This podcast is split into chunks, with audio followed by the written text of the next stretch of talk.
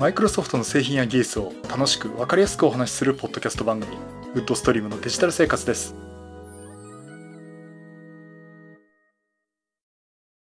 第585回目の配信になります。お届けしますのは木澤です。よろしくお願いします。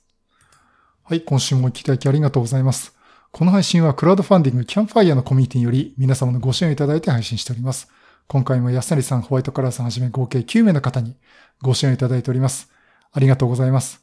ご支援の内容に関しましては、この番組ウェブサイト、windows-podcast.com でご案内しております。もしご協力いただけるとしたらよろしくお願いします。また、リスナーの皆さんとのコミュニケーションの場として、チャットサイト Discord にサーバーを開設しております。こちら、ポッドキャスト番組、電気屋ウォーカーと共同運用しております。よかったら参加してみてください。Discord サーバーの URL は番組ウェブサイトにリンク貼ってあります。先日ちょっとゲームを買いまして、ゲームって言ったらパソコンのゲームなんですけどね、Windows 版のゲームなんですけど、Steam っていうサイトっていうかね、サービスで、いろいろゲーム売ってるんですけども、1年ぐらい前かな、Ace Combat 7とか買ってかなりやり込んだんですけど、いくつかウィッシュリストってことで、ね、お気に入りで登録してるんですね。そのお気に入りで登録してるやつが安くなるとお知らせが来るんですけど、先日のMonster Hunter World、これが特売っていうか 34% オフっていうことで、今2160円だったかな。ちょっと2000円ちょっとぐらいで買えるということで。前も時々セールやっててね、どうしようかなと思ってる間にセール終わってたことがあるんですけど、今回ちょっと買ってみようということで、買ってみました。私のマシンって、Core i5 の第9世代ですね、9400F っていうやつで、最高で 3.06GB が出るんですけども。あと、グラフィックボードは、GeForce GTS 1050 Ti っていう。それ言うとね、意外と木澤さんスペックの低いボードを使ってるんですねって言われるんですけど、動画編集とかには十分使えますし、本当に私 4K とかやらないですしね。あとは、ゲームもね、それで動かすと、動くんですよ。っていうのは、やっぱりこれ、GeForce のドライバーとか、あとゲーム側の方でそのグラフィックボードの性能に合わせて、例えば画面をテクスチャーの数減らしたりとかですね。そういったテクスチャーの数減らすっていうのかな。要は画質を落としたりとかですね。そんなことやって、ゲームができるっていう状況にしてくれるんですね。ですからね、この 4K の高精細でエースコンバットやったり、モンスターハンターやったりっていうことはないんですけど、そこまで要求してないのと、ゲーム始めちゃうとね、そんな画面がどうこうなんて言ってらんないんで、これで十分遊べるかなっていう感じで遊べています。ということで、モンスターハンター、久々にやりました。もともとPSP でね、モンスターハンターポータブルって、MHP の最初のやつですね。あれ結構やり込んでたんですけど。さすがにね、もう PSP の画面が小さくて目がきつくなってきまして、もう PSP そのままもう何年か前かな、売ってしまいまして。で、その後ね、モンスターハンターもやらないでいたんですけど、結構会社の若い人たちがね、ちょっと前かな、アイスボーンっていうのが出まして、なんて話をしてて、聞いてたんですけどね。今どうなってんだろうっていうところで、モンスターハンターワールド。実際発売自体は2018年の時、2019年ということで、その後にアイスボーンっていう次のやつが出てるんですけど、古いモンスターハンターですけどね。十分遊べますし、結構やり込んでます。で、肉を焼くとかね、そういったイベントとかがあるっていうのはちょっと覚えてたんですけど、だいぶ忘れてまして。で、初めやっていくうちに、そういえばこんなゲームだったなってのを思い出しながら今やってます。でもなかなかあれですね、難しいですね。いろいろ武器を装備、強化していかなきゃいけないんですけど、なかなか部材が揃わなくてね、強化できないとか。これ出した時はね、いちいち相当やり込んでたんで、いろいろ調べまくってたんですけど、なかなかそこまで追う、気力と体力が最近なくなってきてですね。そこそこ遊べてればいいかなっていうことで、遊んでいます。ただやっぱオンラインになってるんで、イベントやってると他の人が参入してくれてね、一緒に助けてくれるんですね。私も助けてることになるかもしれませんけど。私一生懸命刀で切ってるんですけどね、遠くから飛び道具でバンバンバンバン撃ってくれるんで、結構助かるなっていうところもあって。どこのどなたかわかんないですけどね。そんなことをやっております。特にあとチーム組んでっていうとね、あんまり私そういうのは得意じゃないんで、まあ助けてもらえるときに助けてもらうって感じですけどね。まあそんなんで最近やっています。まあ、Steam のゲームそのものはね、結構面白いんで、まあバイオハザードもそのうちちょっと買ってみたいなとかね、そんな風にで時々覗いています。さて、まあそんな話をしてしまったんですけど、さすがにこういうことができるのは Windows だなっていうふうに思いました。なかなか Mac だとね、こういうのが状況的にこういう Steam で Mac 版のゲームってほとんどないんで。かといって Apple だけど、でもあんまり私やんないな。うん。一応ね、Apple One ってサービスに入ってるんですけど、ほとんどストレージを、iCloud のストレージ増やすことと、あと Apple Music を弾きまくってることぐらいかなと思ってまして。まあゲームはやっぱりもっぱら Windows かなと思ってます。さて、そんなじゃあ本題から話しますけど、この Windows の話なんですけど、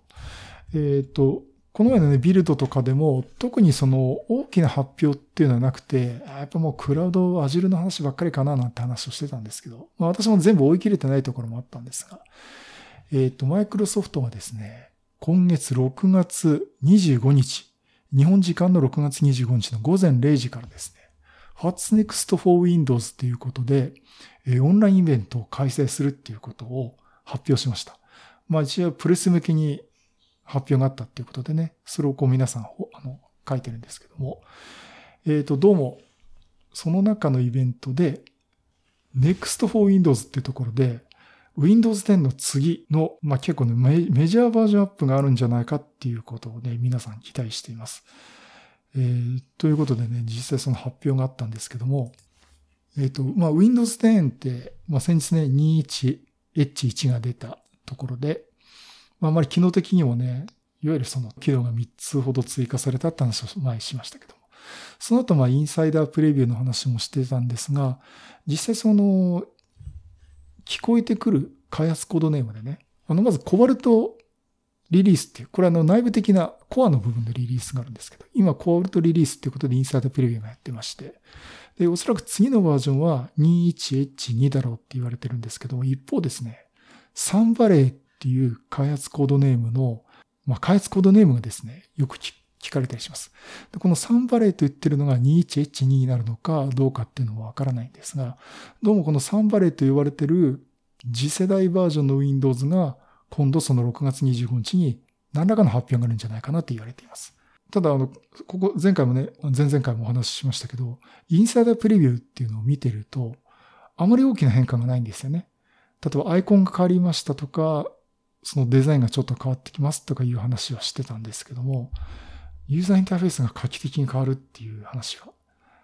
あまり出ていません。まあ一時期その Windows 10X っていうキャンセルになってしまいましたけど、Windows 10X とか、あと Windows 10のね、Surface Hub で使っている Windows 10 Team っていうのがあるんですけども、あれもちょっとユーザーインターフェース違うんですよね。起動画面とか、あとスタートメニューが画面のど真ん中に来てるとかね。まあそういったところもあるんで、そういったものがなんか入ってくるのかなっていうところは思ってはいるんですけども、今のインサイダープレビューってその先の Windows を試すっていうところで見てると、まずなんかまだ見えないなっていう。おそらくインサイダープレビューで公開している以外の何かを出してくるのかなっていう、ちょっと期待してるところあります。まあそんなところでまだインサイダープレビューでも見れてないものが見れてくるのか、それともインサイダープレビューがそのままやって、なんか手堅い Windows のバージョンアップで終わるのかなっていうのもありますし、あとはその、メアリー・ジョ・フォーリーさんも言われてんだけど、ちょっと今の Windows とラインナップが異なるっていう形で出てくるかもしれないっていうことがあります。まあそういうことでね、今状況ですと、まあ本当に私もね、ウェブの記事で出てるところぐらいしか、見えてませんし、本当にね、マイクロソフトがそういったイベントをやりますっていうことと、メアリー・ジョ・フォーリーさんの予測の話、大体まあ結構当たってると思うんですけどね、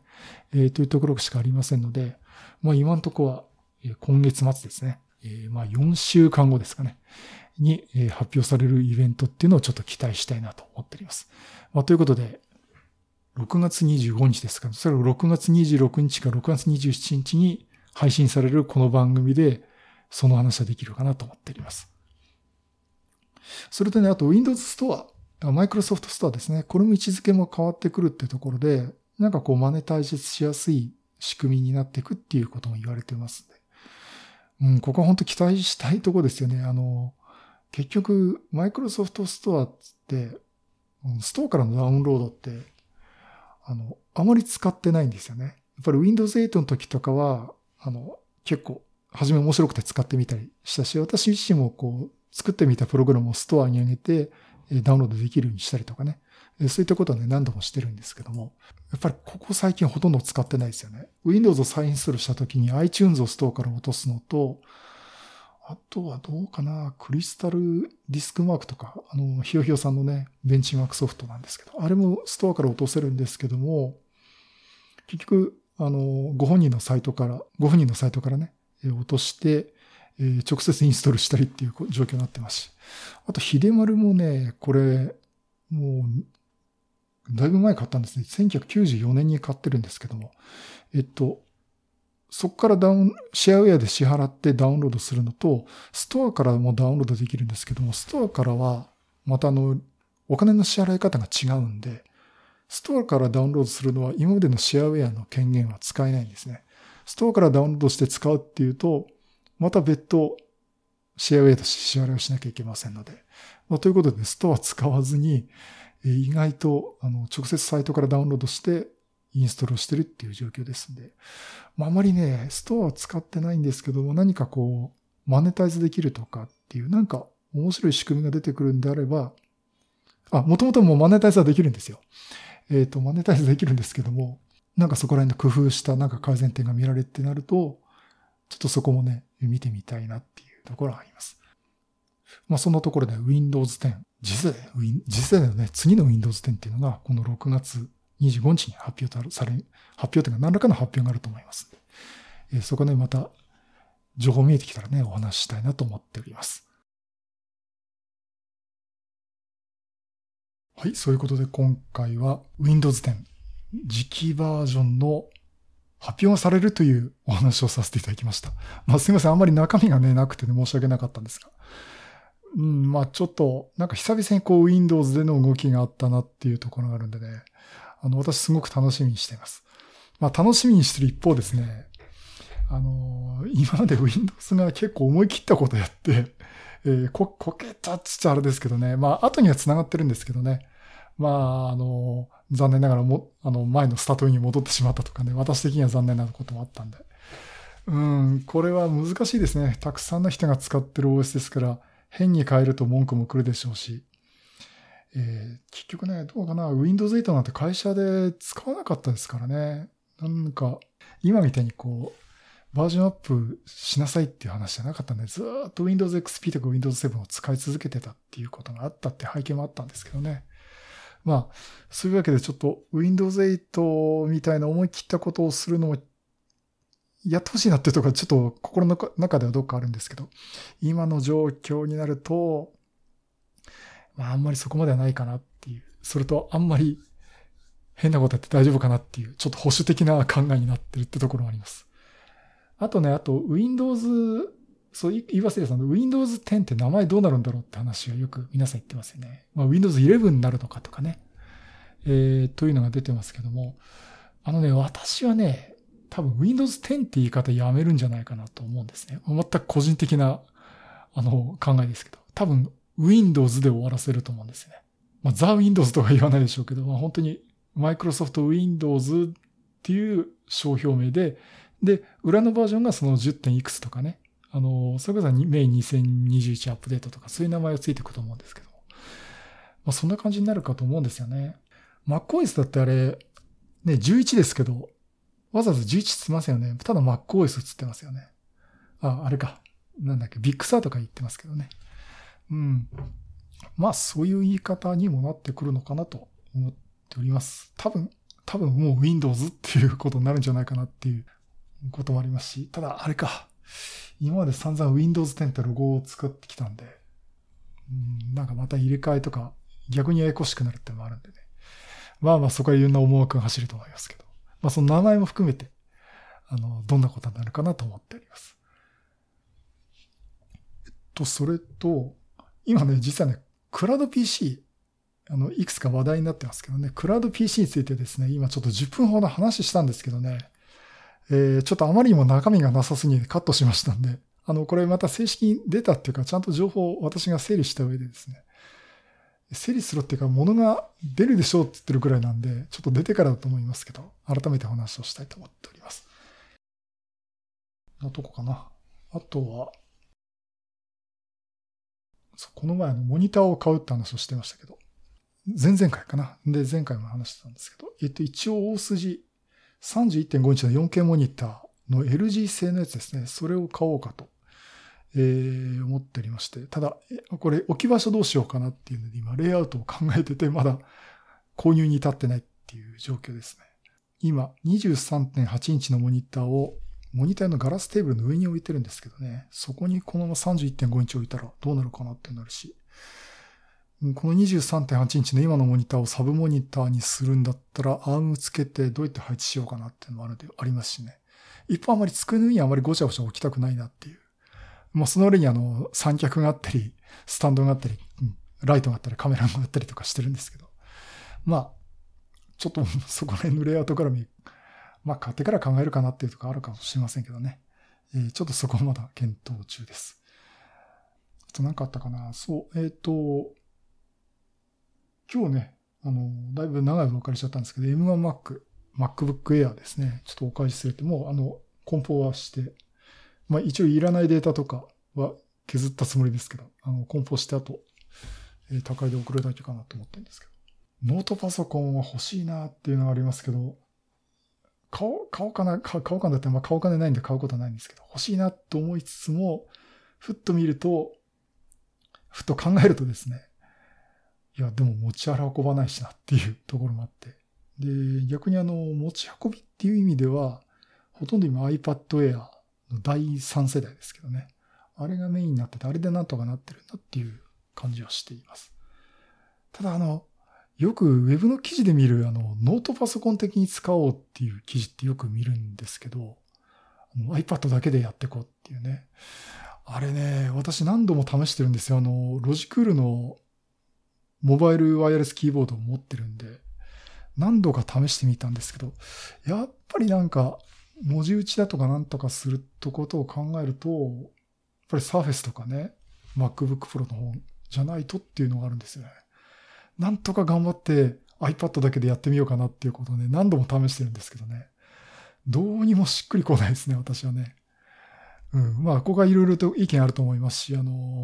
マジックキーボードでしたっけ？あれ使うといいよって話は、聞きはするんですけど。やっぱりちょっとタブレットの特性っていうのがあるのかなとは、ちょっと思っています。というわけで、私もいろいろ iPad 買ってキーボード買ってなんて考えることはあるんですけどね。いや、もう無理しないとそこはノートパソコンでいいんじゃないなっていうふうにね、ちょっと思ったりしております。まあ、皆さんどうでしょうね。まあ、そこら辺もしご意見あったら、Twitter でも、Discord の方でもね、ご意見いただければなと思っております。はい、そういうことでまたいろいろネタを集めてお話したいと思います。またよろしくお願いします。